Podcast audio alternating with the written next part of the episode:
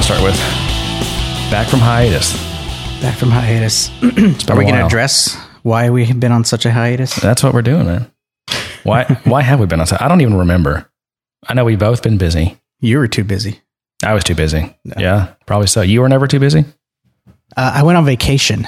That's right. I went to the wonderful world of Disney. That's right. So it's not all my fault. And then we came back and, or I came back and had to deal with being gone for a week. And then you took off and went somewhere else. Yeah, we're back. we're back. We're back. Uh, just in time to. So Dreamforce was what Uh, two, weeks, ago, right? Yeah. So we, we haven't Jake's talked about Dreamforce yet. Coke.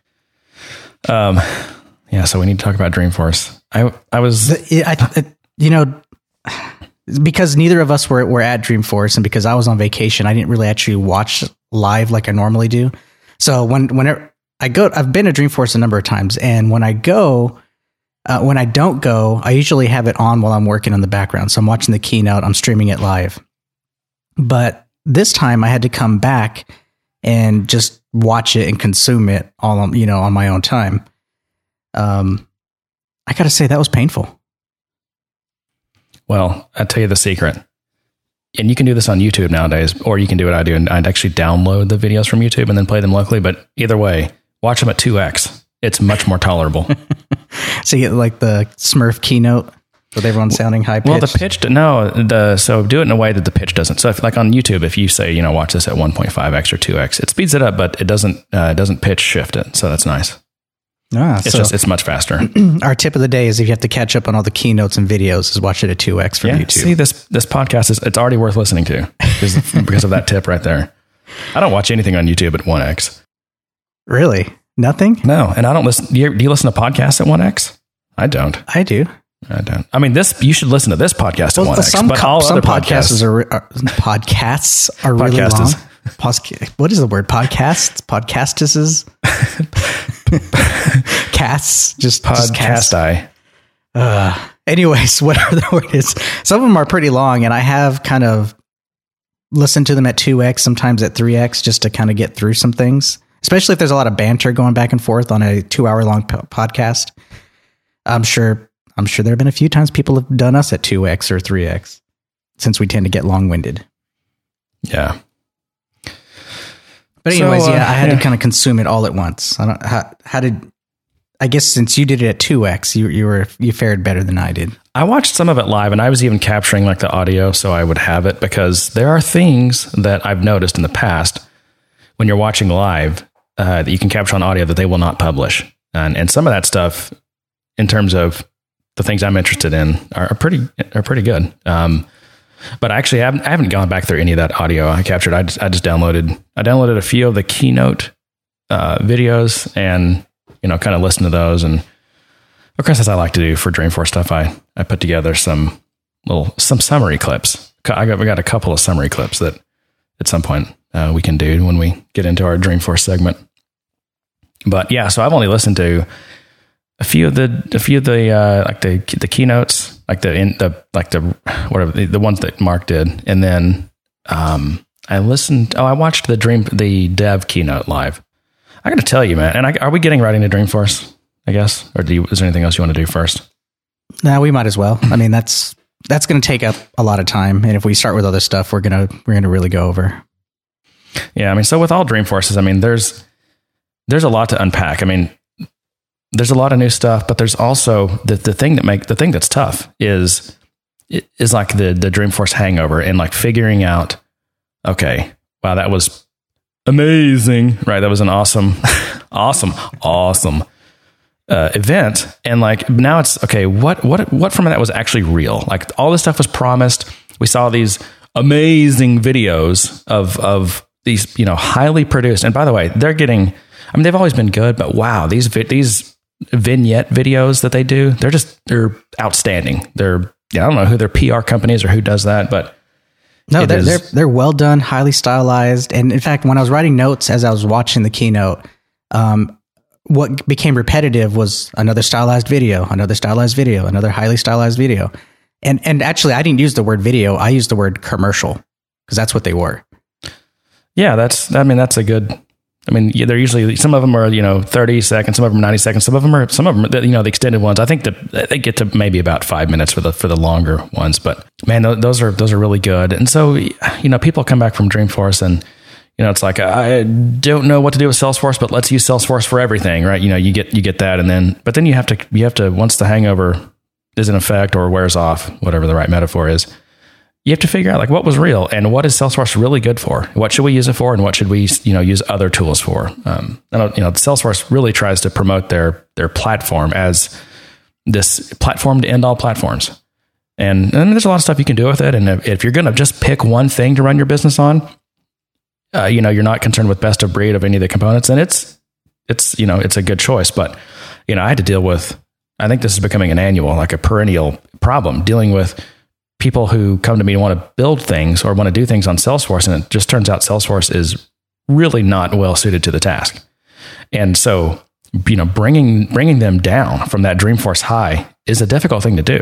And of course, you know me. I mean, I I don't um, I don't beat around the bush with this stuff. I mean, I'm pretty pretty honest in terms of I think compared to a lot of like consultants. You know, I'm not going to sugarcoat anything when it comes to Salesforce. I'll tell you what it's good for, what it's not what makes sense and what doesn't. Um, but people are so shocked to yeah. hear that. They're just, you know, and, and I'll say, well, okay, you want to do this on Salesforce? Here's the limitations you're going to hit, and here's what it's going to cost you. Yeah. And, you know, here's alternatives. And they're like, oh, wow, well, maybe we should do these alternatives, you know? Um, right. yeah. yeah so I've come across a, that same thing. Just, you know, it, it's, it's, edu- it's an education process because, again, yeah, you're, you're right. They come back with a high, they come back with this, this vision with their, you know, head in the cloud, so to speak. And the way Salesforce presents it and demos it, and they did it in the keynote, you know, they they build an app right there in front of you with all these really cool things that it does. And you think you're going to be able to come back and point and click and drag and drop and do all that stuff. And it's, you know, the reality is is you really can't. Yeah, I mean, you know, well, unless you know, your use case is very specific and and you're you run your business exactly the way Salesforce imagines you run you run their you yeah, run the I mean, way you run your business. If you remember that know, that Salesforce is a hammer, or let's even say that Salesforce is a is a let's be fair, it's it's like a tool belt. There's a lot of different tools in it. And as long as your problem or your you know your nail or your screw or whatever, you know you have a hammer for that in your tool belt or a, or a, a bit that fits it, then Salesforce might be a good a good a good you know it might be the right tool. But there's just a lot of problems that Salesforce is is not the right solution for and again, that, that just comes as a shock to people sometimes, um, especially when they've been the Dreamforce. Yeah, it's I not mean, to I'd, say that Salesforce isn't a good tool. It's just to say that expectations around some of the hype and the way they package their features and everything makes it seem like it's the only application you'll need. And the reality is, it, that's probably not going to be the case in, in well, let's say 80% of the time. Yeah, I mean, it's hard. I don't know. It's hard to put a number on it, but yeah. So there's there's again there's there's a lot of information here to to go through. There's a lot of stuff to unpack and and try to make sense of. Um, and and again, even with even with the obvious things like you know lightning, right, and wave, the analytics thing. Um, Do we want to have a cool wave sound or lightning bolt sound? Uh, um, you know, I should. I, I, need to get. I need to like clip some, but but uh, just have some patience. I as, together, as, I, as a casual a remark, as a you. casual remark about Wave, how much bandwidth do you think that damn video is taking, or at least storage space is taking, just to show it when you first sign in? I don't know, but that's all on CDN, so it's really it's it's efficient, man. Oh, whatever. Oh, Still, oh, I know what you're talking yeah. about. It's like the background. It's that, that whole yeah. video wave yeah. thing that shows up when it, yeah. when he when he did the keynote and he opened it up and he was like, "Oh, oh wow, look at that cool wave Im- video," and it was just that. It was probably just a GIF, but you know, a GIF. Good lord, a GIF. It's a GIF. you know, I used to say GIF. All, no, I never said GIF. I say GIF all the time. You've been wrong your whole life. No, we're not going to get into this debate right now. but yeah, so I mean, I think over the next, hopefully, we can do like a few podcasts here where we we uh, few episodes where we maybe yeah, this isn't this isn't going to be the one to get into deep dives of the actual new features and everything. I still need time to go through them, but I'm hoping that we can at least cover the high level of Dreamforce and kind of put our reactions yes. out there. Yeah, so this will be like our uh, uh, high level impressions of Dreamforce, and then uh, you know, that'd be cool to like pick, you know, lightning, for example, and really do a deep dive at some point. But anyway, um, all right. Well, well let's just start where where Benioff started. Let's start with the the hour long charity commercial that we saw. okay. you know, and you, I could have done a nice clip montage of of just of that. I mean, we should we should probably just say up front we're not knocking the ambitions of the charity or anything behind it or the good intentions behind it, but I think I think you and I both are in sync on this that it was just it seemed like it, it was all done entirely to play to Benioff's ego. Well, okay, so let's be let's be clear. Let, us not um, make any bones about this. Dreamforce is like a big clown show. It's a big ego trip.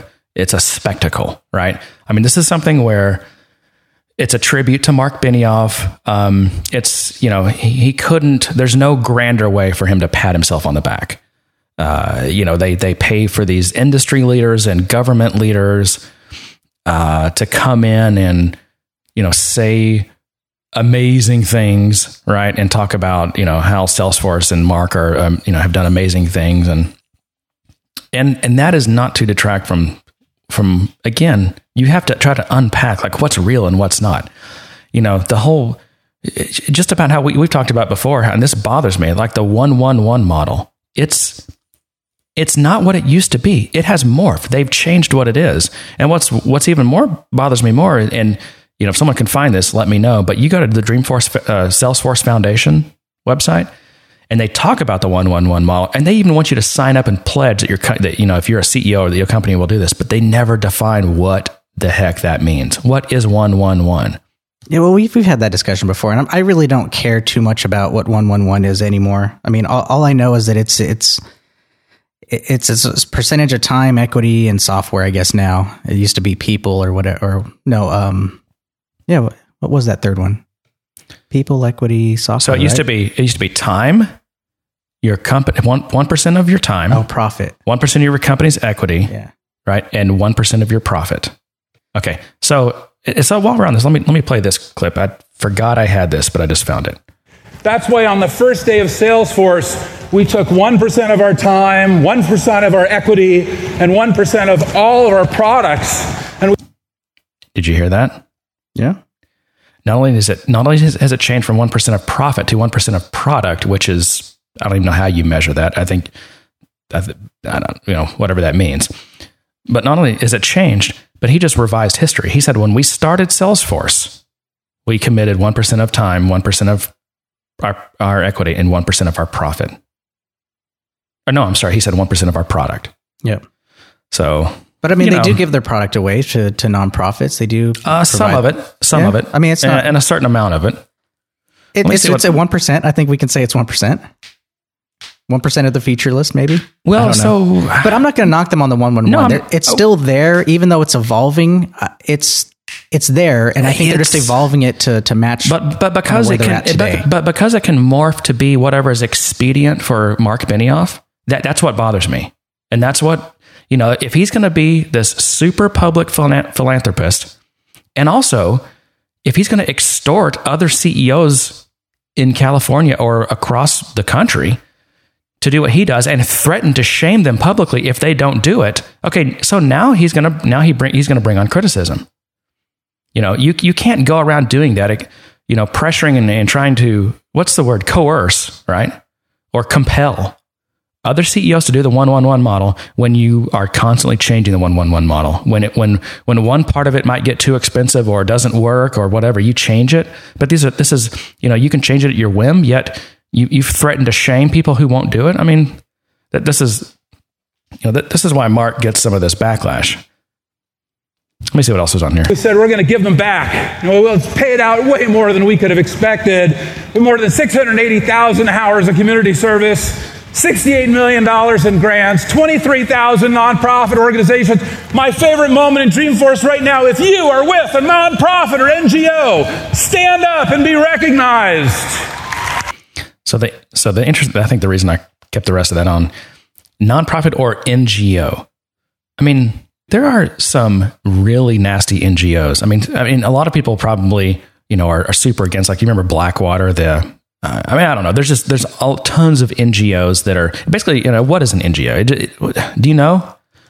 Uh, non. Hang on, let me look this up. Non-governmental organization. Yeah, and so what the heck does that mean? Well, to me, that means it's a company. It's not a it's not a government. It's a company, an, an incorporated entity in some state in the union that essentially gets all of its money from the government. And a lot of these NGOs, what they do would be very distasteful to people. And if they knew that they're basically essentially their tax money is going to these some of these NGOs that are super shady and are doing things that you would disagree with, and I don't think we would stand up and clap for anyone who's involved with an NGO who's you know taking money to do nasty business on on behalf of the government. In a lot of time, a lot of cases, it's because the government legal. It's such it's so you know unconstitutional or illegal that that they've got to get they can't do it themselves. They have to hire these private essentially contractors. So what is okay? NGO is commonly ter- uh, used term for an organization that is neither part of a government nor a conventional for-profit business, usually set up by citizens. NGOs may be funded by governments, foundations, businesses, or private persons.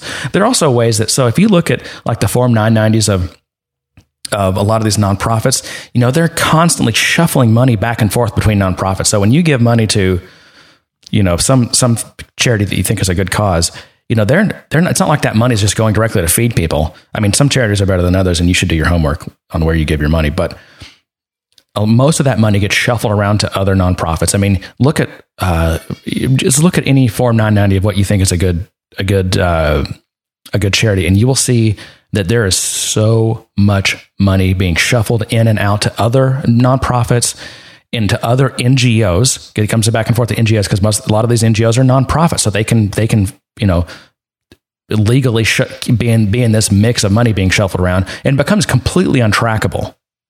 And it's it's almost it's almost a way of um, of of essentially laundering this money, so that it's so you just really can't track exactly where it, it's going to without tons of effort. So, So that, that whole that whole There's a dark that spot that there. whole I'm sure there's thing- some light spots there too, but I don't know. Yeah, I mean, again, I'm sure a lot of NGOs do good work, but Yeah. I, I don't know. Anytime, I'm not sorry, I'm not going to stand up and clap for NGOs. you will stand up for the nonprofits though.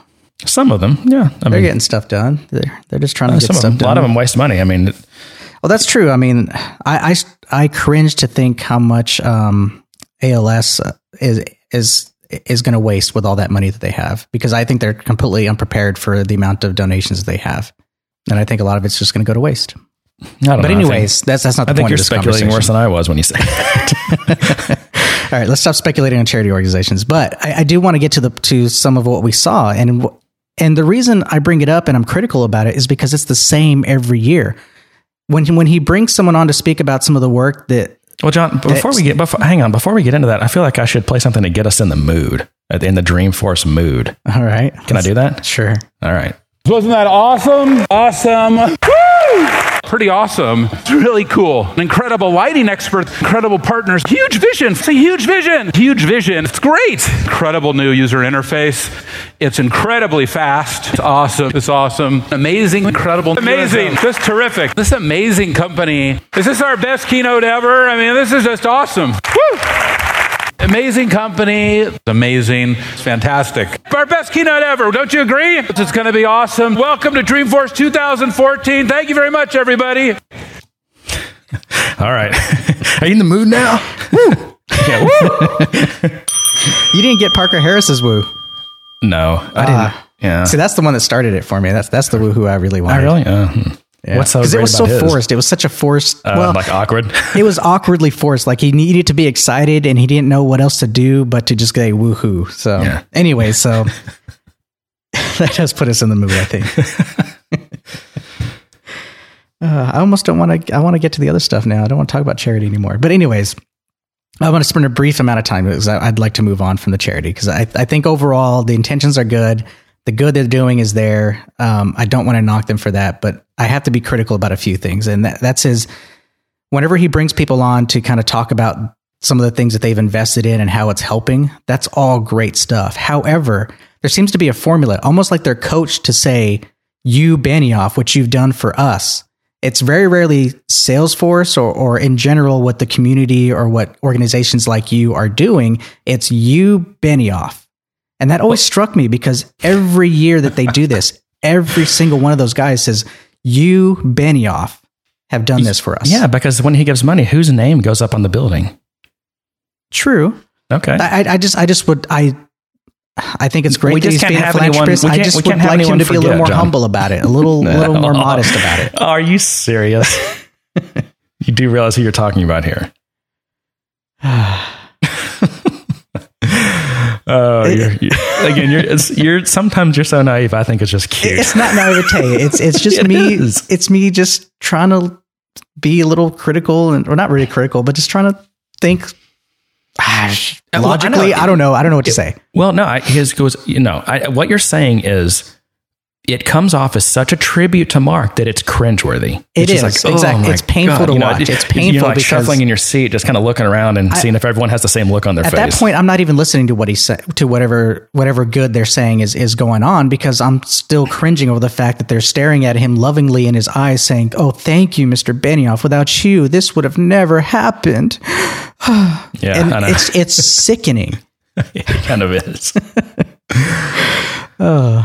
But I'm glad he's out there doing it. I'm glad he's out there, you know, taking some of his wealth that he's built over the years and, and helping others that that maybe just need a shot. And and admittedly, he admit that it doesn't always work out. That sometimes you try something and the money gets wasted, but that's not a reason to stop. And he keeps continues funding all these different things. So I think that's all great. I just wish it wasn't so much of a of a love fest for for him in particular. Yeah, and you know, of course, that's the way they what they spend like the first hour of the keynote talking about. Did that go longer than it has been? I thought maybe it used to be a 30 minute thing and then now it's like an entire hour.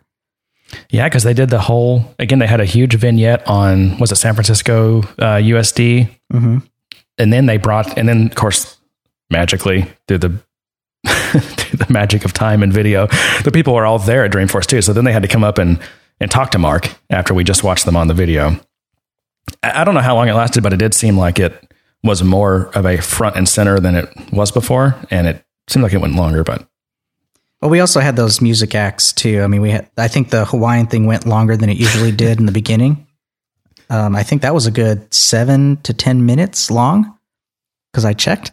yeah, Um, and then you started getting into, and then right after that was the Beach Boys. So you had basically this 20 minutes of just, you know, music and entertainment before you got to that. So that might have skewed my, how long they spent on charity. Um, because that first hour had a bunch of other stuff in it too. All right, so I got a quiz for you. Which of the original Beach Boys were in the band? I know nothing about the Beach Boys, man. I know the songs. I, I don't know that much about them. So it was uh, there was Mike Love was there, and he was one of he was one of the originals. He was the cousin of the um, he's the cousin of the uh, the Wilsons, and then Bruce Johnston. Now Bruce Johnston was not an original, but they, he was added like in the late '60s, so he's he's on most of like the albums that, except the very first ones. So I kind of consider him an original. But that was it. Brian wasn't there. Yeah, he's the only Wilson that's still alive, right? Brian. Uh, and then uh, Al Jardine was not there. He's I don't I, he's alive, but I don't think he does anything with the Beach Boys anymore. So are you're going to congratulate me on my prediction What was your prediction? That Yoshiki would be there and he'd perform? Oh, yeah, that's right. yeah, I saw that. Well, actually, I didn't. When was that? I, was it was it at the benefit concert? Uh, no, I think it was at towards one of the other keynotes. Um, with the the second keynote with will.i.am introducing his wearables. Okay, so I, I didn't see that. I missed that. I- I don't have my- really?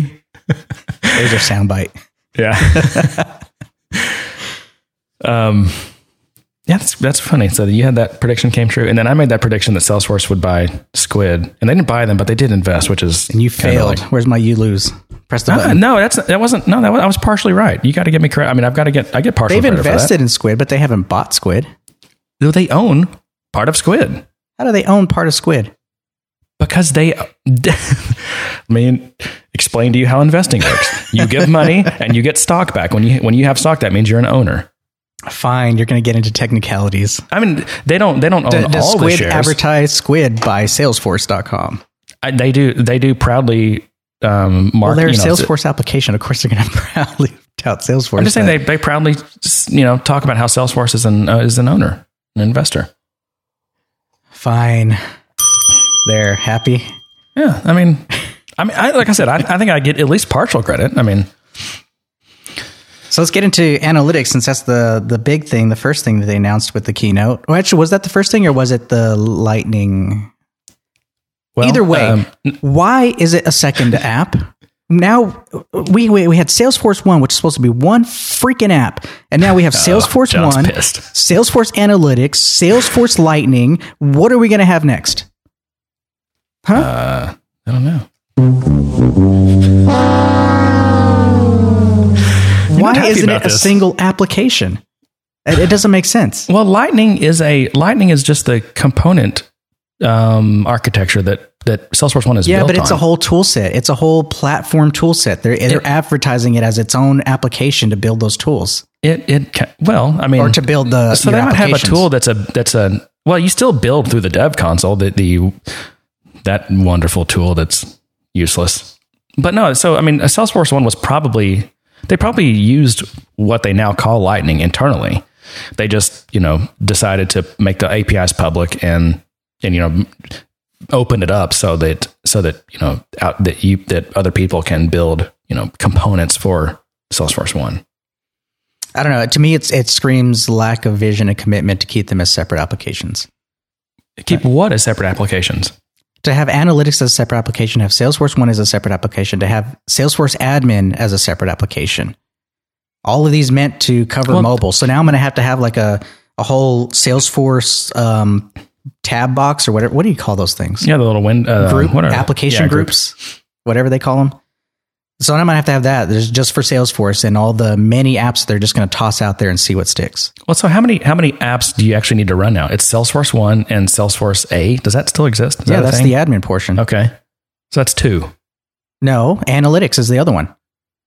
Okay. Well, that, I mean that makes sense. You don't want to have. I mean, it's a mobile app. I mean, look at look at the tab. What do they call it? The tab bar. No, Uh, even what's- it was confusing to them when they were doing the presentation. They kept saying Salesforce One, and then now, now they're saying Salesforce One Cloud, and then they were when they were talking about analytics, you can get your analytics even in Salesforce One. I'm like, well, what? I'm using it's not in Salesforce, Salesforce, Salesforce yeah. Analytics for my analytics, but now you're saying I can get them in Salesforce One. So why are they two separate apps?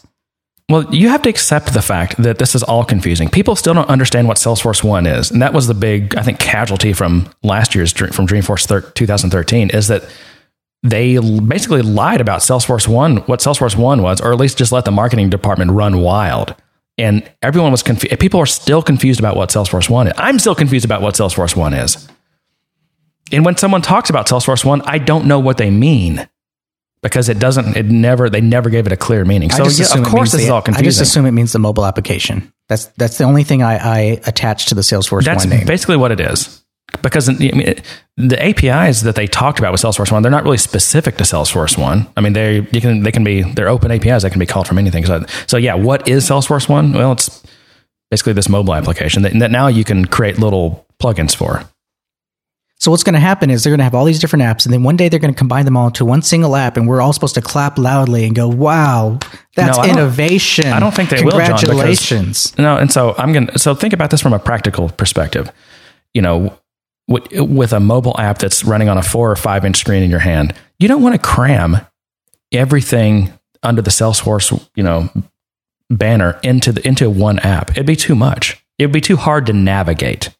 How, why would it be too hard to navigate? We're talking Because about analytics of data that's in your Salesforce environment. I mean, well, actually, a lot of it's Yeah. external as well. I mean, I, I, I don't know.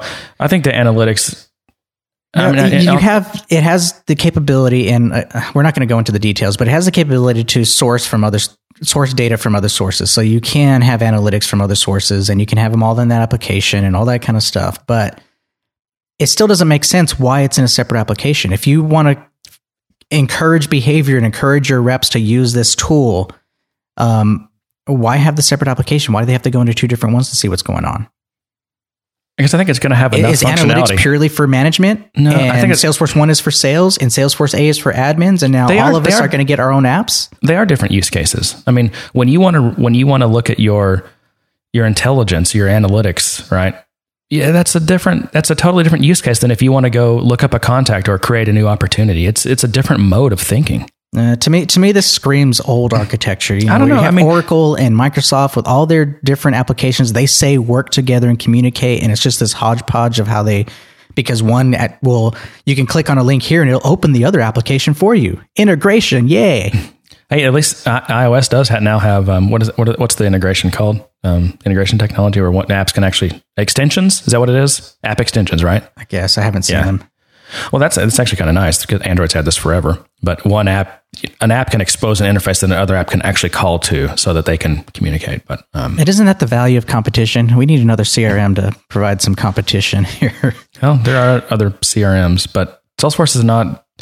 It doesn't even seem really right to Well, call them I- a I think- CRM anymore. Well, yeah, I mean th- their platform is is definitely at the top, and I don't think anyone else is providing tools and customizations like they are. So there's really not anyone competing with them, other than you know if you just lock them into a CRM bucket. I mean, they're becoming, and I don't know who else is in this space, but they're really like the the enterprise grade Microsoft Access in the cloud. Like this is where you can you can build applications, and you've got a database. It's got an API. You can run report. You can build reports on it, and you can build custom user interfaces. I mean, this is again, the, it's like Microsoft Access in the cloud. I mean, and I don't know who else is. I mean, I know there are. Well, there were others that were doing that, and they were strictly just a a platform for building things, and you had database stuff and creating fields and things, but it never went anywhere because there was No. there was no context. I think I think I the beauty of Salesforce is you start off with the context of CRM, and then you expand it, you know, with all these other applications that you're building for internal use. Well, and and I think to be honest about it, um, let's not let's keep Heroku out of the out of the mix here for a second, and just talk about you know like Visualforce and Apex and like the Force.com things. People, generally speaking, I mean, Force.com has gotten very little uptake in people just building.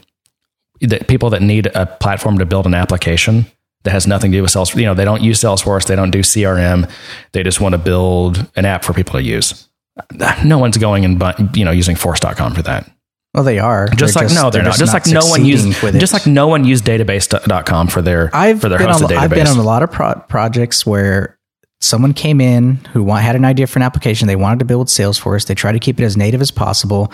It was painful. They they was painful to negotiate licensing and all that kind of stuff, and they didn't really do too well. At least the ones that I was involved with. And I well why did they what made them pick force.com were they were they and here's the thing here's the ex- the big exception to this rule is that if you are trying to make if you're trying to build an app that you're selling and you want to sell it to salesforce customers that that's your marketplace then of course it has to be i mean these were It should- people with with that went to Dreamforce. Well, I'm not going to say they went to Dreamforce and got this idea, but these are people who used Salesforce, who implemented Salesforce, and they implemented all these really great business processes and operations and workflows and all this kind of stuff. And they and they thought, hey, this is a great way of doing this. I bet I could take what I know on on this industry, build an app around it, and sell it to other people in this industry.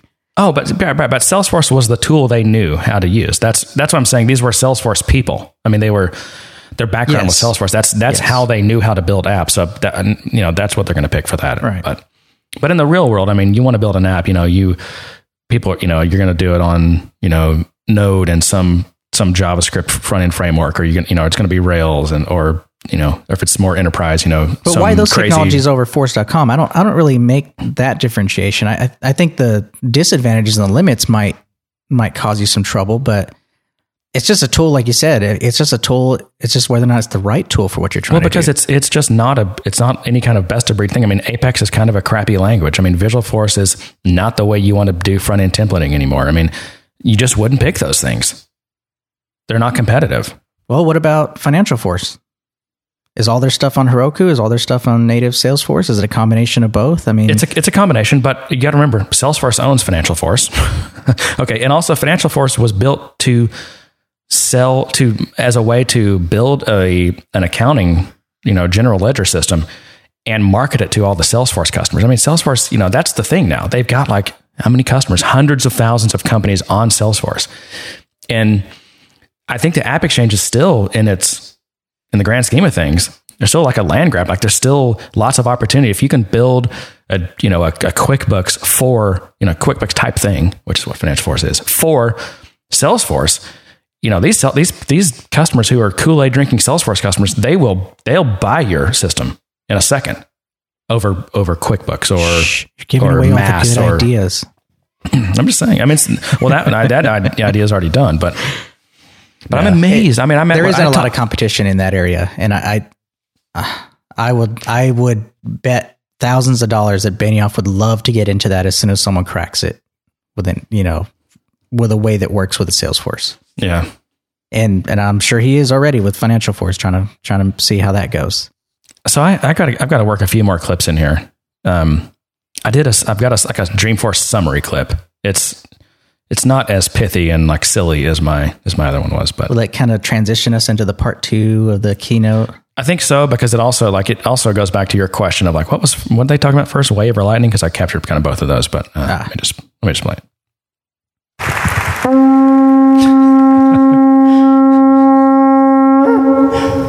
Excuse yourself, Jeremy. Yeah, sorry.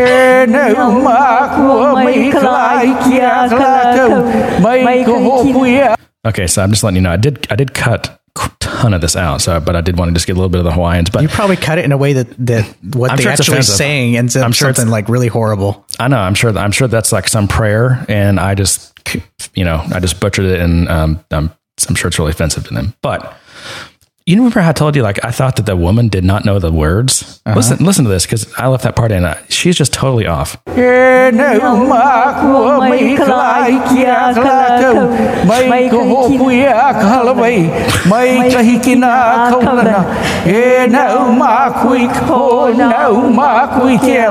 So she she got Yes, back yeah, on the I- end I there, think I heard but it boy in the middle, man, she was just right she's totally on the, she was on the wrong verse. Yeah, she, she lost it. It's your favorite part, isn't it? Yeah. Well, she got her daddy's car and she cruised to the hamburger stand. Well, with an opening like that, I think I should just say aloha. Aloha. Ah. Is this the best Dreamforce ever or what? This conference just gets better and better every year, and this is by far the best Dreamforce ever. This conference is awesome. I love my Fitbit. My Fitbit. What we need, what we need, what we need is a wave.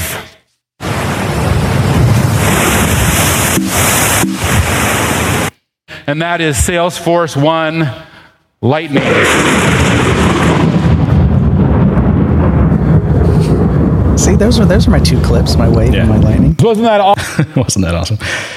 Uh, so, you know what was funny during that? Did you hear the little the noise from like the little OS 10 noise when you try to hit a button that's the wrong thing? Did you hear those? Like, I did. Okay, those were in the video, and in fact, Those were in the the video. I thought that was you. no, those were in the video. Those were not me. And if I would have, if I would have left more of that part in, like it got, started getting worse and worse. There were like 15. So I don't know if like the video operator at the time was like doing something wrong, but those all got in the video. Anyway, because he was probably presenting on the screen and did something when or hit a button accidentally or something. Fitbit, Fitbit. yeah. Uh, Everything is awesome. wh- whatever happened to his toothbrush? Oh, his man baby toothbrush. Yeah, Yeah, I don't know. Um, I, Son- I- I or don't think that's the Philips, world. right? I think the world collectively decided they didn't need a toothbrush that tattletailed on them. Yeah, I think I think it's just the the world's not ready for that yet. They're not. But no, Sonicare Philips is still like uh, they were there. I mean, they're one of the perennial, you know, uh, ex- exhibitors at Dreamforce. I, I think I think the whole everything is connected type thing is. I, I think that was a thing last year, and I don't think that thing is there this year. Well, did you hear? Because now it's now it's about wearables. Before it was about everything being connected and communicating and billions of devices. And even though he did have like a, a chart that showed the billions of devices when he was talking about how in his early days PCs were in the thousands and now they're in the millions and billions and all that kind of stuff. eh, that concept was still there, but I, I think collectively last year when we were all we were all kind of being told by the media and and all these tech conferences that every device was going to be connected to the internet, everyone just kind of said, eh, "No, thanks." I certainly did. Yeah. Well, so I think I think uh, Mark and, and and team, you know, they they see this Internet of Things starting to happen, and there's just, of course, there's a lot of talk about it and interest in it, and I think they're worried about, well, shit, how do we how do we how do we get take advantage of this and not let this pass us by? How do we how do we be be But that's not what an innovative company does. They don't, How do we they be don't sit there and as say, an- "Oh, as a part of this?" We better get into this because we're going to miss the boat." An innovative company Oh, is, is ahead of that. Yeah. You're talking about this is the company that brought you Apex, a, a language worse than Java that was based on Java from 15 years ago. I'm not going to get you started on Apex. Yeah, I know. Um, but no, I mean, Actually, no, and- I am.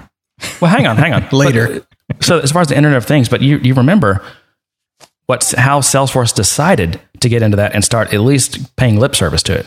It was the Internet of Customers. That was their proprietary spin. Of course, everything with Salesforce has to be proprietary. That's the way they are. That was their mm-hmm. proprietary spin on Internet of Things. But you know, did you hear that this year? I'm just thinking back. I don't think I heard Internet of Customers. Well, no, because it, it morphed into customers. What, what is the new mantra? Customer something. So he did talk about customer company. No, it, but it's beyond that now. It's uh, what is it? I'm gonna have to go to Salesforce.com to find it. It's it's you know stalk your customers. Pretty much customer success. Yeah, Yeah. They, God, they, that, they've had that term for a long time. I, I think it's all good. I, I think all the tools and everything they provide and the type of experience that you potentially could create is there, and they offer the tools to do it. It's just whether or not a company is organized enough to do it, has enough money to invest to do it, not only short term to get it up and running, but long term to maintain those communities, those relationships, and all of those.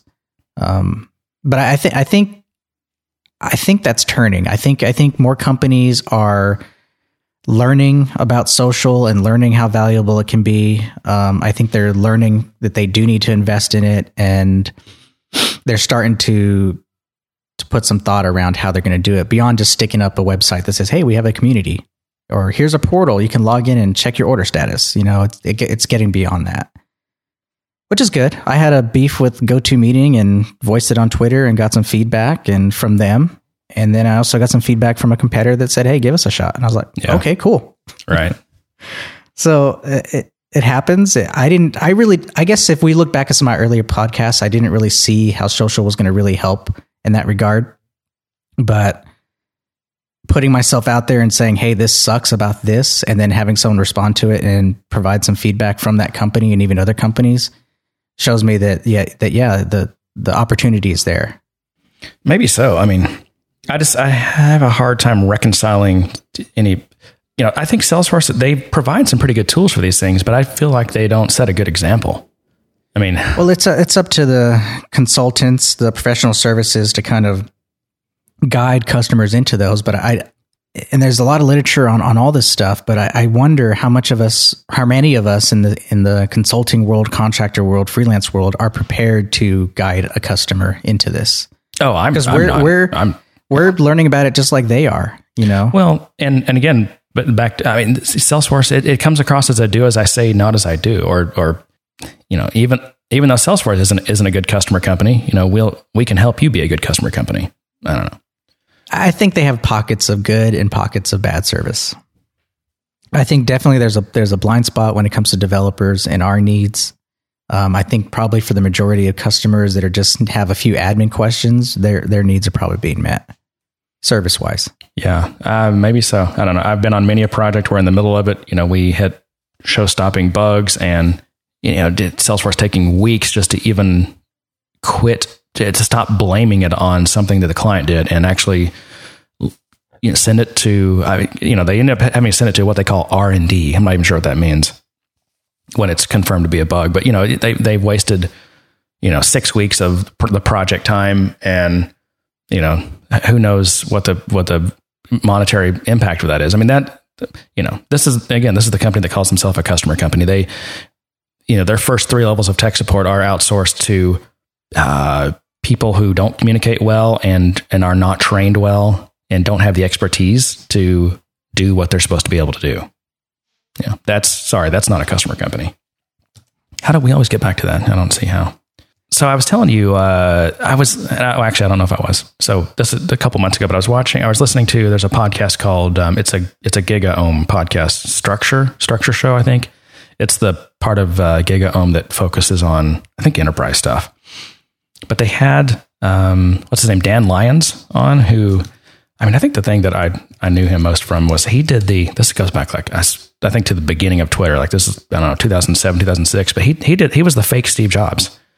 And so for I think it was two years, he he he was fake Steve Jobs on Twitter. No one knew it was him, and he just did a brilliant job of it, and it was it was hilarious. Um, but he's you know he's like a technology writer. I think he worked he was a senior editor at Forbes or something like that, and he um, he's one of these well known tech uh, journalists, and he also consults for like movies. I think he consulted for um, the what's the Facebook? Is it the Facebook uh, TV show? Um, Yeah. Facebook TV show. no, what's the Silicon Silicon Valley? Oh, He- okay. so he's a he's a consultant on that show, and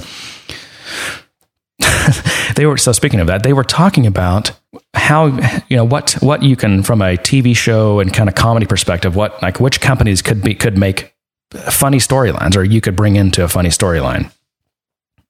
And someone mentioned Dreamforce, and they talked about Dreamforce a little bit, and just but um, this is this is how this is how Dan feels about Dreamforce. Dreamforce could be funny. Uh, that that in itself was kind of like a clown show. Uh, Yeah, it's a clown show. It is. It's a clown show. But anyway, uh, they they go on. Let's see. no, I mean Sal- Salesforce.com kind of their pitch was No. little more like we're so cool. But yeah, I know hard hard to believe. Hey, no- the word no. Salesforce.com. No, you're not cool. Okay, so what he was talking about right there, he's, he heard him say that Salesforce pitched themselves as like they're cool or something.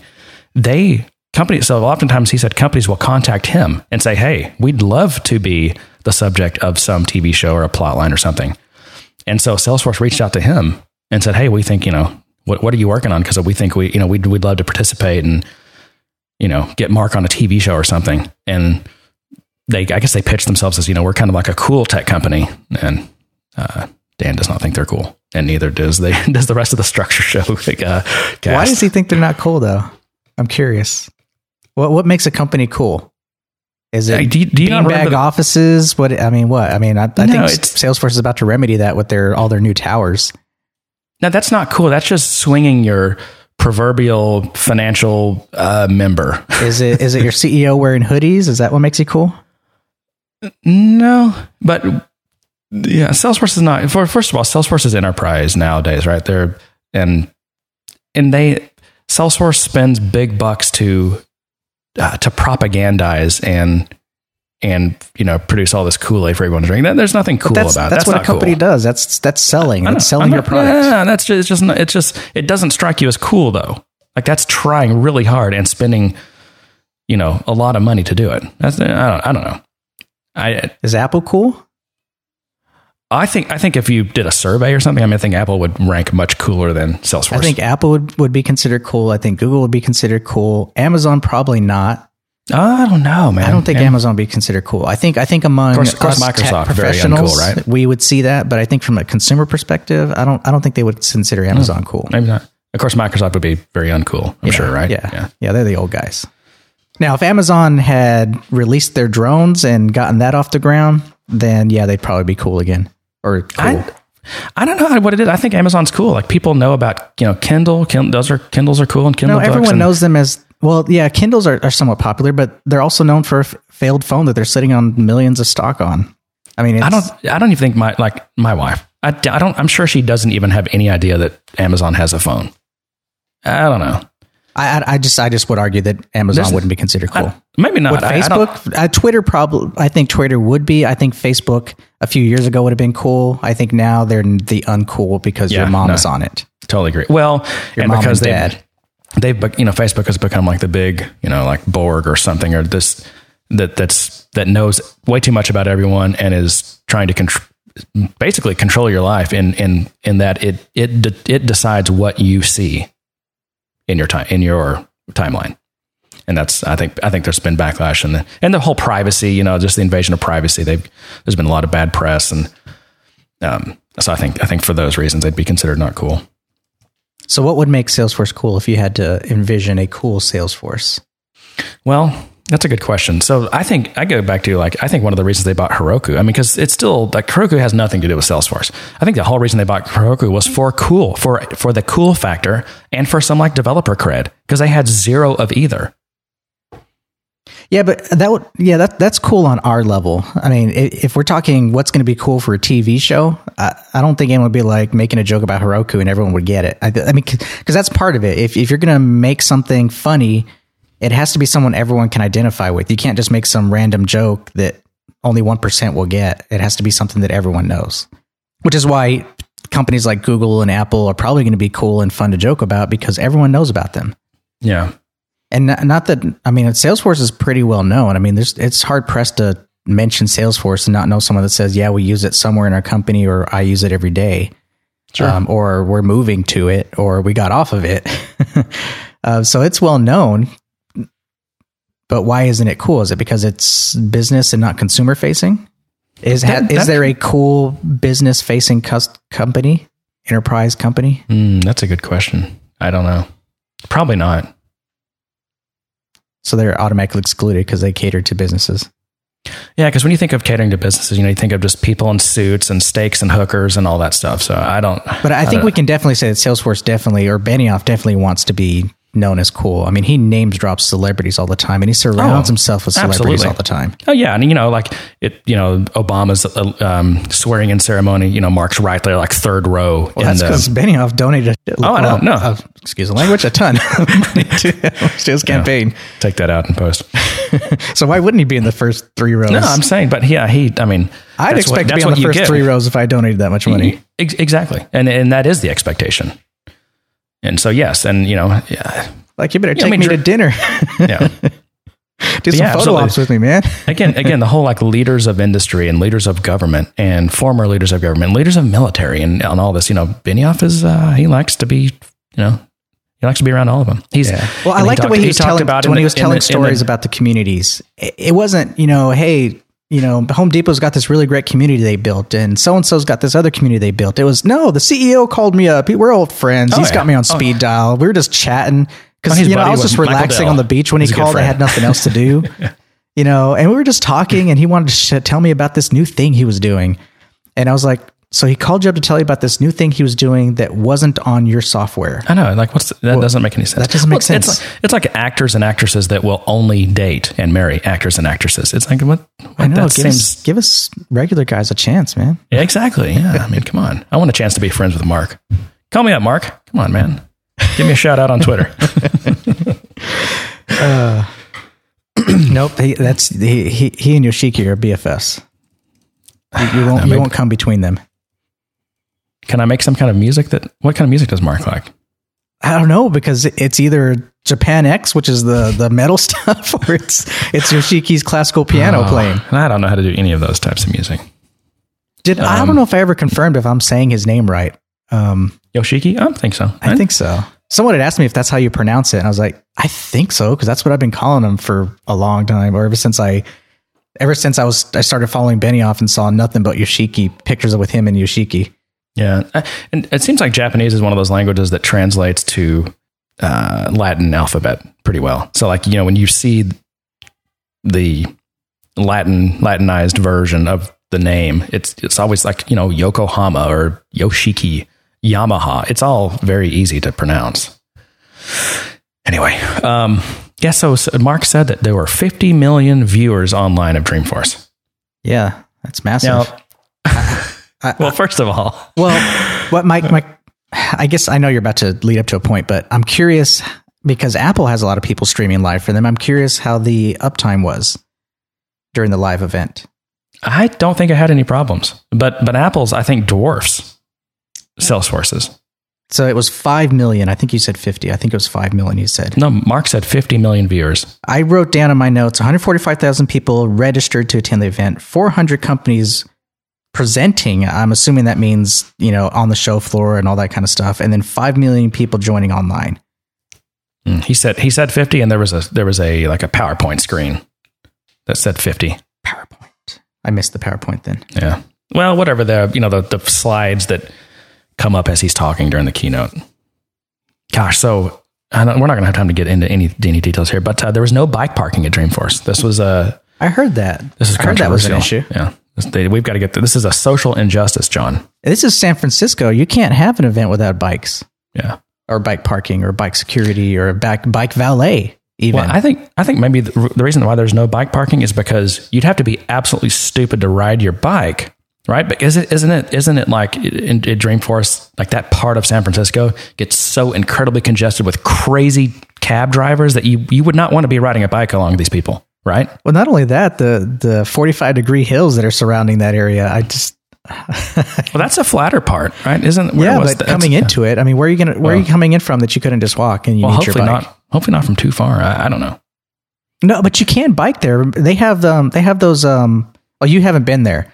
So they do have some of these companies will sponsor little bike guys that will. They're basically guys on a bike with you know two chairs in the back, and they'll Oh, like take you to rickshaws? wherever you need to go. Yeah, rickshaw type things. I always felt bad for those guys. I was like, man, I'm sorry, you're gonna have to drag my fat ass around. but you- you're here to promote the company, and you're Yeah. offering, and uh, like, good workout, man. I'm sure he's getting paid. I'm sure he's getting paid a sustainable wage I- since Salesforce is so. so um, so, so. Uh, progressive.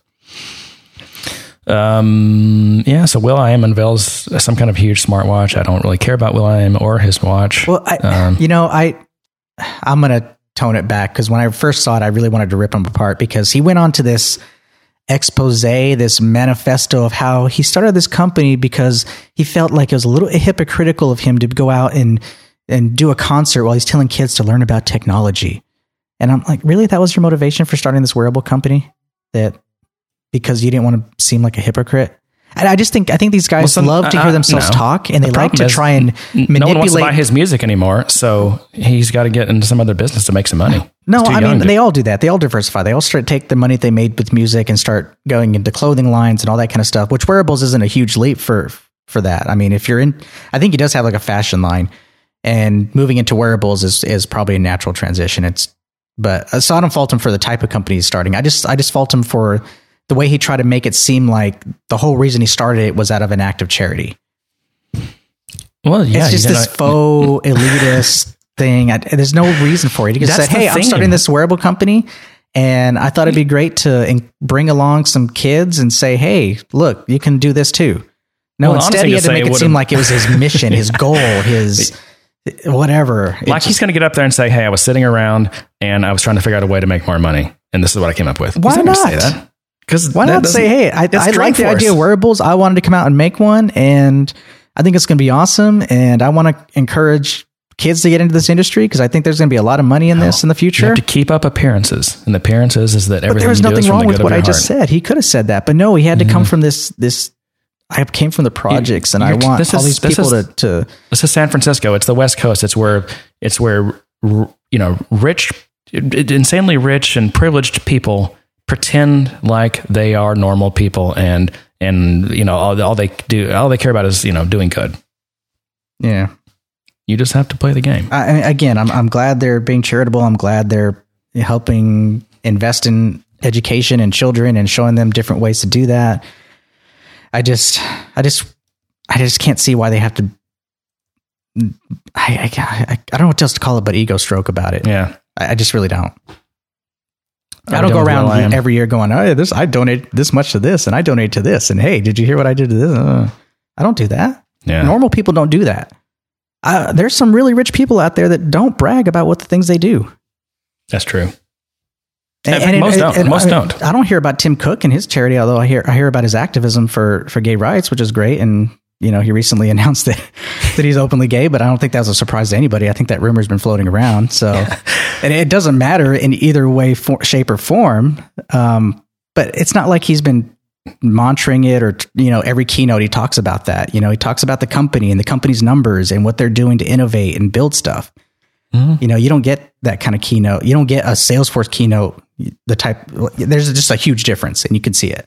So okay, this this kind of circles back. So earlier you talked about how it seemed like more of the keynote was dedicated to talking about how uh, you know what a great guy Mark is, and I think that dovetails with what what my main observation from Dreamforce was. I thought it was disappointing in terms of i think they did it because wave and lightning are not ready yet they're still beta and they're Exactly. really not They're that even, compelling no, they're not even their beta. own They're not even beta. That's what I was going to ask you. My understanding is that like these are not even beta yet. No, I think they piloted them with a few companies just to be able to do the video and see how they're going to work out. And yeah, they're not they're not ready yet. Yeah, they're definitely not ready. But but even even if they were ready, to me it's still disappointing. Like it was just a disappointing Dreamforce. Yeah, and in terms of feature announcements and things like that, it was a, re- a lot of rebranding again, a lot of repackaging of what they already offer.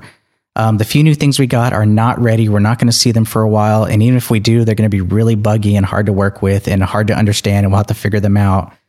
Um, so yeah, maybe maybe that was the reason we got such a long, long charity thing because they just really didn't have that much to talk about this year. Yeah. I really think so. There was a lot more fluff, and I think that's because there just wasn't as much content. Yeah. I mean, I'm still sitting here, you know, two weeks after Dreamforce, dealing with, you know, crummy bugs and crummy tools and inconsistent on an inconsistent platform where the set of bugs you're dealing with changes on a weekly basis because they're always patching it. Well, I, what I think is interesting is that um, I hadn't digested Salesforce until a week after I came back from vacation. So really, this last Dreamforce? week, Dream or from vacation, I didn't really, Yeah. I didn't really consume any Dreamforce stuff other than a few, you know, news bulletins and things like that. Um, because I had a lot of work to get done, and the work I'm doing are things that do involve analytics, things that do involve mobile applications um, for salespeople no, none of my customers said, "Hey, did you see what they announced at Dreamforce? This could really help us. What do we have to do to do this?" No one said that to me. No one You know said, the- "Hey, stop this analytics thing you're working on with Google Charts and all this," and or "Hey, No. let's do this. Let's let's look into this." No one said that. Well, because the big problem with Wave is like we just don't know anything about it. I mean, one of the biggest problems with, with Salesforce and it has always been like the storage, right? Storage issues because they're very tied to Oracle and it's all very expensive storage. And you know how could how could you possibly? And Salesforce also do they t- do they actually use the terms big data? Because I know a lot of, a lot of the coverage did talk about big data, but did Salesforce in the keynotes? Did you hear much about big data? Did they use that term? No, I didn't. I didn't hear think so either. I expected think, to hear. I think they're being very analytics. careful. I think they're being very careful about not calling it big data because, you know, when you talk about big data, you're talking about huge, huge numbers of records that Salesforce couldn't even begin to support. So unless they didn't, they didn't talk about the, the technology architecture behind this. No, they, they talked about they talked about you know what they focused on the mobile, the, how fancy the mobile front end is. Yep. and they. It looked like someone had had gone through and, and programmed up a bunch of you know D three Yep. uh, charts and graphs, and they were great, and they transitioned, and you know you could see it on your mobile phone, that, and that's great. It But was that's wow. really what that's Wow. really what they focused on. Wow! Yeah. Did you see Yeah. that? Did you see that flip? It was almost like a wave. Could you see that? I know the French guy. The- like, yeah, the- oh yeah, I know. God. Let's do that again. No, you know. that was more Italian. What was it? anyway? Uh, I can't do French. Uh, yeah. So I think the back how end about is. okay, I, you brought the French guy up? I have to interject here. How in touch is it that that they brought in a boat because someone's gonna all these people are gonna want to buy boats on their phones, like, and they bring out this like mini yacht out there, but they really wanted to bring a much bigger boat out there. Out of touch a bit. Yeah, that was a little out of touch. That was my first thought. I was like, Yeah. really? This seems a little out of touch to me. I, I doubt half the people, maybe I doubt 25% of the people there are, are sitting there could afford a, a, a boat like that. Yeah. Right. Oh, I don't even think it'd even be close to that. I mean, that was what that was a million dollar boat, wasn't it? I don't know. I don't know how much boats cost. Well, they have they have their full first two rows of their celebrities, so I'm sure, and CEOs and buds and all that. So I'm sure those guys could. That's that's probably like a, a lifeboat to them, a little uh, a toy boat they dock just to get to their bigger boat. yeah, John, we're just we're just bitter plebes. That's what we are. Oh, I know. If I was rich, I'd be right up there with them. Me too. I'd be best friends with Mark. He'd be calling me out on, on stage at the keynote. I'd walk up there and we'd talk about, we'd, we'd pat each other in the back and talk about, I'd talk about what awesome stuff he's doing and he'd talk about all the awesome stuff I'm doing. And I'd be taking selfies with him and Yoshiki. That'd be awesome. Yeah. It'd be phenomenal. Yeah. That's my vision. Oh, yeah. That would be amazing.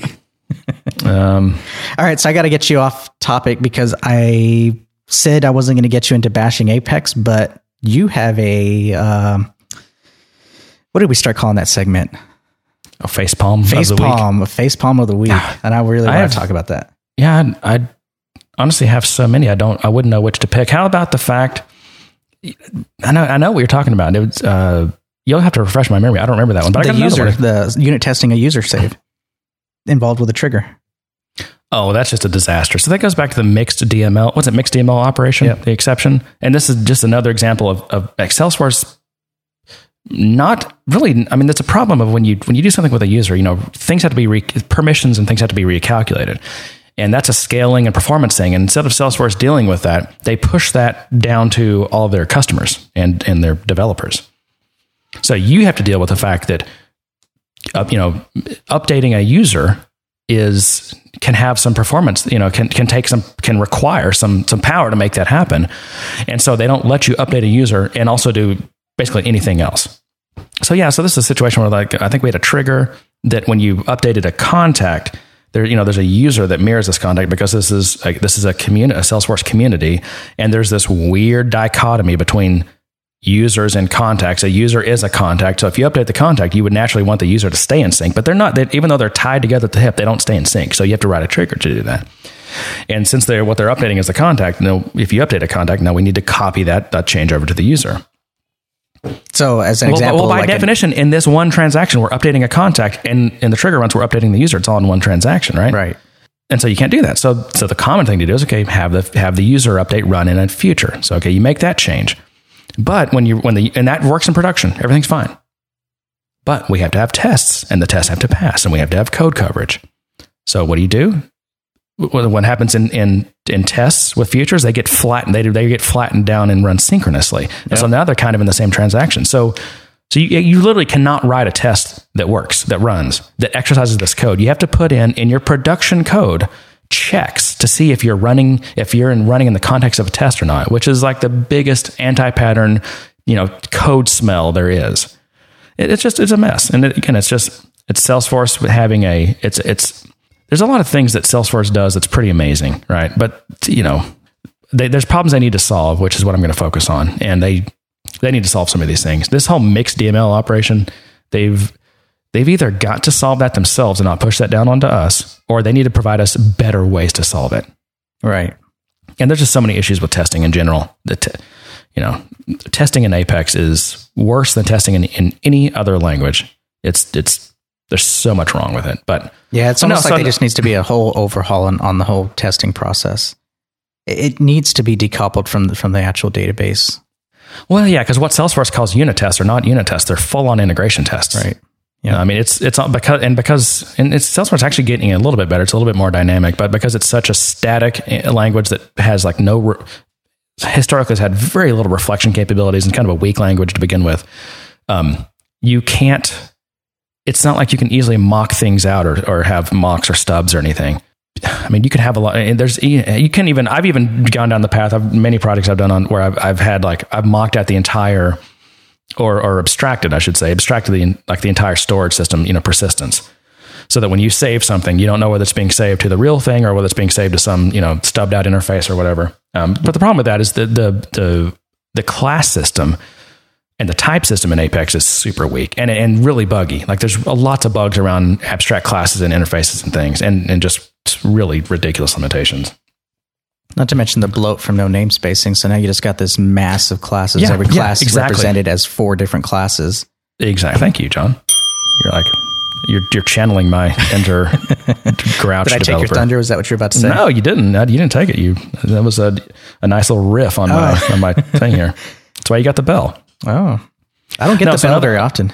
So the facepalm today is that um, you know so like SSL v3 is has been discovered to be uh, compromised. So everyone's shutting off, like the whole internet has shut off SSL v3 and really leaving it to TLS because TLS has been around for like 10 years and everything supports TLS, like all the browsers do, right? But for some reason, so so what's happened is people have had to people have had to patch their systems and turn off SSL v3.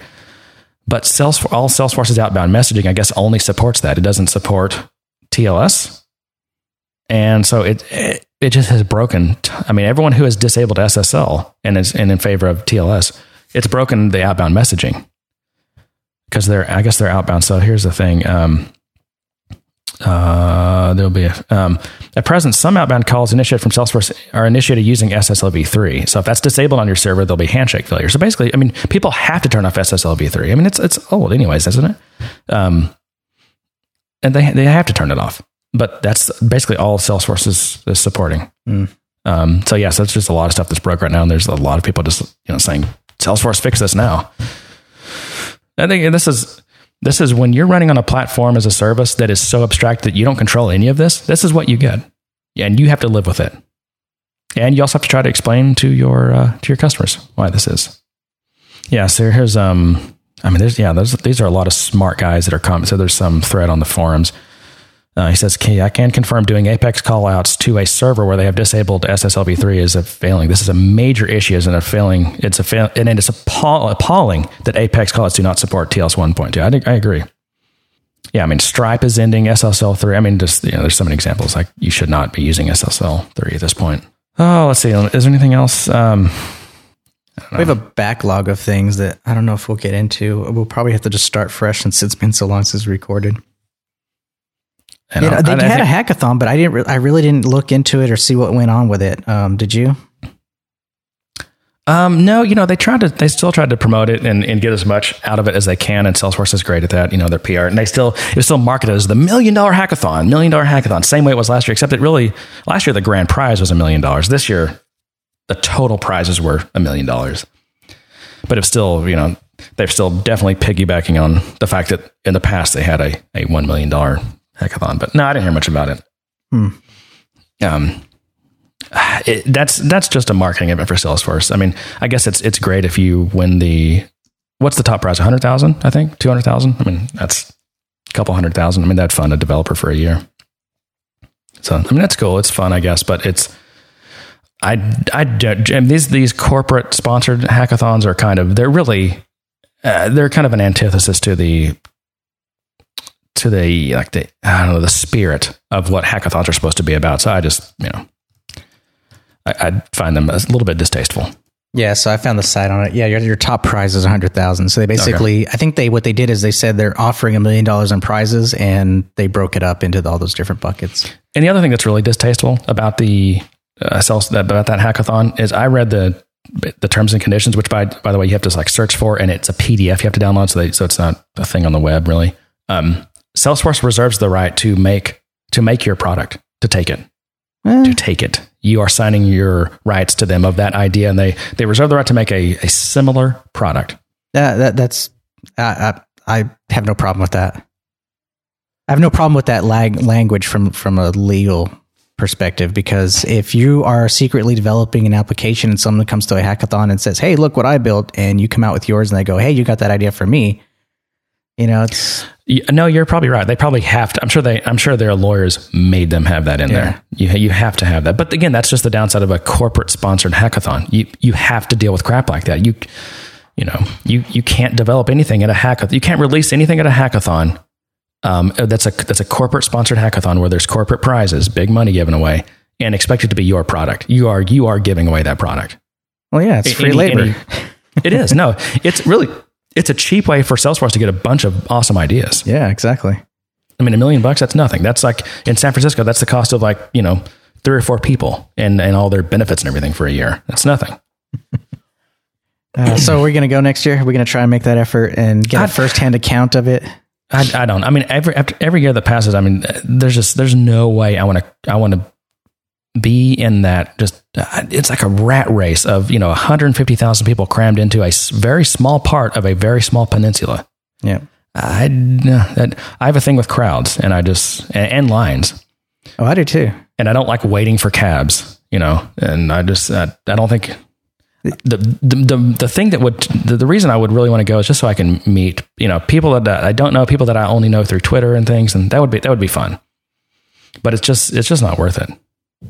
Yeah, we'll go next year. Yeah. By the way, did you, did you look at the pricing for Wave? No.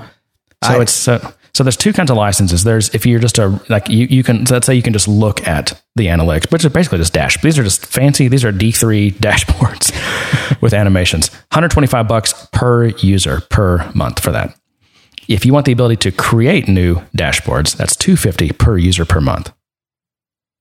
So we're talking, you know, anywhere from 2,000 to 3,000 a year, depending on what the user needs to be able to do. And which maybe that's why is- it's a separate app. Maybe because they're they're not targeting the average salesperson with this. They're targeting VP, C level people, and their exec admins who are going to create charts for them. Yeah, I think so. And there's also so that's just the user cost, but there's also a like a comp, like an org cost. So like you have to buy into, and I don't know how much that is. I, I know it's thousands. Um, and I, and I think it's probably a year. I'm sure everything with Salesforce is a subscription. So you know you have to buy you have to buy the you have to buy the platform first. Pay you have to pay that subscription, which is some number of thousands per per org, and then your user cost. So I mean, I heard some people complaining about that cost, but it actually may be a good value. Um, That the really- wave might be a good value. yeah, yeah. I mean that. I mean, look at what companies spend on, you know, like Essbase and uh, But I don't. Cognos and all these things. These, these are Is this well? We really know little about it, but my question is: Is it up to that level? Oh no, not at all. I mean, I, I think Salesforce they they'd be lucky to hit the ground and have something similar to uh, Tableau, for example. You know, so they're they're definitely behind the behind the wave, behind the curve on this. They, they have, they're catching up, right? Uh, I, I think I think if you look at Tableau and what they're doing, I think that's I think that's the the market that Salesforce the, the you know the segment that Salesforce is trying to play in with uh, with Wave. Why Wave for a name? Is it is it part of the Hawaii theme? Because I don't know. I still got a bad taste in my mouth for you know Google's Wave. I don't want anything to do with So that. that's why I thought I, I made the same comment. I noticed that too. Like, do they not realize that this is? It's like one of those things. You know, there's always that that corner restaurant or whatever that you know every year a restaurant goes out of business and a new one goes in. It always goes out of business, and it's just a cursed place, right? You every you know you should know. Do not build your restaurant here. I feel like the same thing like with product names. We had that. Like, do not call do not in. call your product Wave. This is not a good name. Did you hear that? but it, this is John. This is Salesforce. It'll be a different name next year. You just need a popular enough product. Maybe maybe these. Well, I I made the comment. You're I was talking over you, but I said we had that here, and a Chipotle moved in, and it's stuck around. So maybe maybe Well, maybe this will be their Chipotle, Chipotle. yeah. Chipotle is taking over the world, which is fine with me, I guess. I mean, I, I'm not interested in Chipotle. Uh, I don't eat there as much as I used to. Anyway, yeah. So, and I think next time we'll have to pick either Wave or Lightning or something and dig in. You know, Lightning is, you know, they talk. It's lightning fast development. When you know all your, you just need to have a developer build your component, and then admins can drag and drop to create apps. Like, oh yeah, that's great. Yeah. Oh, you know what? I, we, I want. I, I do like the idea of being able to put components on the AppExchange. I mean, that is kind of nice. You know, UPS could develop their plugin or their component, and yet now you have tracking abilities, or a marketing company could develop, you know, an app analytics component that all you have to do is give it your username and password, and there you go. I mean, that that kind of stuff seems really nice and convenient.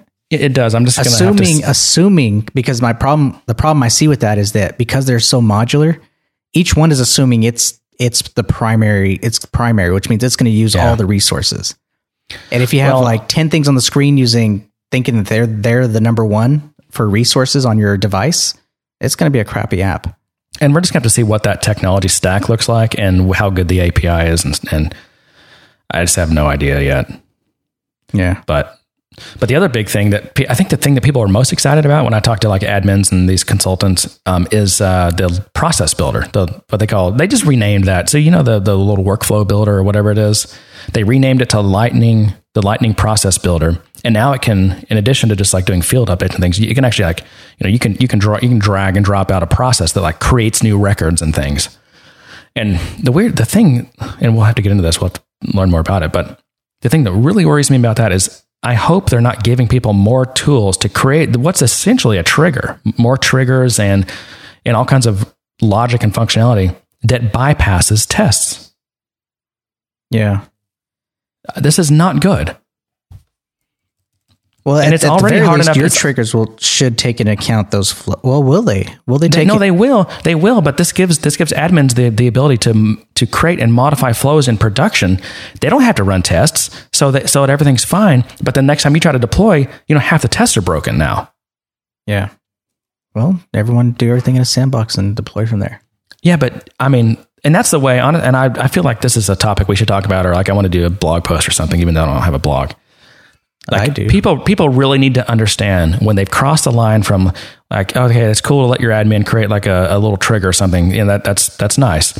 But at some point, you've crossed that line into you're now like building your business on this thing, and you know maybe you have a big business or a growing business, and this stuff starts, starts to get really important. It, this is becomes like your enterprise system, and it's business critical. And you really need to start thinking about it in terms of the quality of the engineering that's going into that, and your processes, and how repeatable, and how testable, and how automated is it. I mean, this is something that you know an admin who sat through Apex 101 or whatever it is is not going to be able to to do. And this is when you, but people don't.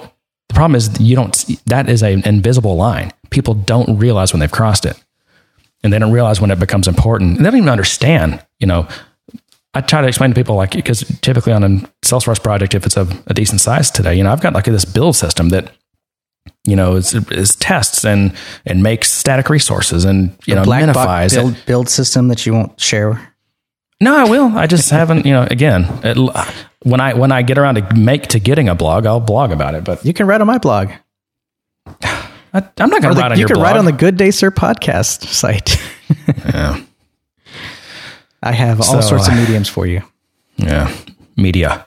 Media, mediums, media. What's the difference? I think media is plural for medium. Uh, mediums, media. They, they both sound on- right to me. It all depends on whether you want to sound smart or not. I always want to sound smart. Whether Well, I am or not media. is different. I, I, I feel like I'm pretty good at bluffing my ways through life, being no, pretending absolutely. I'm smart. Yeah. That's, All right, I have two questions with you to end this off, and it's it's before we before Dreamforce came about. You know, there's a lot of people that you knew, MVPs, such and such, that said, "Hey, you're really going to like some of the stuff coming at Dreamforce." That's question one. Did that ever happen? that, no, never materialized at all. I mean, I was really disappointed in this Dreamforce. Yeah. I'm more so than I think any other in the past. Do you think maybe they were referring to the lightning stuff since we do kind of complain about tooling and things like that? That maybe they thought that would pique our interest. I don't know, but I even I've even had I like developer type MVPs that told me that, and I just didn't see it. It just seemed like maybe something got left out. Like last minute they pulled something. I don't know. It does seem that way. It seems like like something just wasn't even. It, you know, things just weren't ready enough, so they had to get pulled from the agenda. Well, Lightning definitely wasn't pulled because he had a suit made and everything for it, or Parker did. So Yeah, that definitely was well planned way for a while. Um, Yeah. All right. So my second question is: Was there anything about this Dreamforce that you liked? um, I, I think I don't know yet. I mean, that's the problem. So much of this is not available to me. Well, uh, let's just say pure entertainment value. What What did you enjoy from the keynote that just was entertaining to you? Oh, that's tough, man. I, I don't know. I'd really, I, I cannot say that I You could enjoyed you go it. from a cynical perspective and say building an app in front of everybody was entertaining, knowing that yeah, that you just kind of just dragged and dropped a bunch of stuff on the screen. Or mean, what about the drone bringing a Coke? That was pretty awesome. That's that was fun at, at at software conferences like six years ago. That was. I mean, Again, this it is was- why Salesforce. This is why Salesforce per- is not cool. That was that's super old. I mean that Drones Really? are super old. uh, dr- drones bringing something into your conference or your meeting is it's been done for years now. It's not cool anymore. But we got that great woohoo out of it. No, I'm sure you did. I was excited about the woohoo. Yeah. you know, I had that queued up, did you? No. I expected Benioff to at least pop open that Coke and take a drink, but nope, he didn't. Hmm. he didn't trust it. He probably has tasters, just like the president does. You know, someone Like- told me, and yeah, I'm not going to say who because I don't want to divulge anything, but someone told me there was a lot of security around Benioff this year for some reason. Well, I also heard or heard people that just wa- he was just you know kind of like sitting up against the window when uh, when they you know someone walked up to him and shook his hand and met him and took, did a selfie with him. Really? So, maybe yeah. it was just on the, the context he's with, or maybe the people he was with. I mean, obviously, there's going to be a lot of security when you have you know someone like Hillary Hillary Clinton there, but I think after that, I mean, it, it seemed like they were saying that you know he didn't go anywhere, and there was without you know at least three or four beefy guys kind of following him around, giving everyone the eye. Yeah, maybe so. I mean, I, I generally don't see like CEOs of. I mean, Salesforce is a pretty big company. I mean, there's bigger, but they're pretty big. Um, I generally don't see these guys walking around with a security detail. I don't either. I mean, I, I see celebrities because they they're stalker bait, but so maybe he had a celebrity around him, and that's who they were there for. All right, I think that. Why don't you take us out, John? Good day, sir. Good day, sir. My Fitbit. Dreamforce could be funny. Uh, that that in itself was kind of like a clown show. Thank you.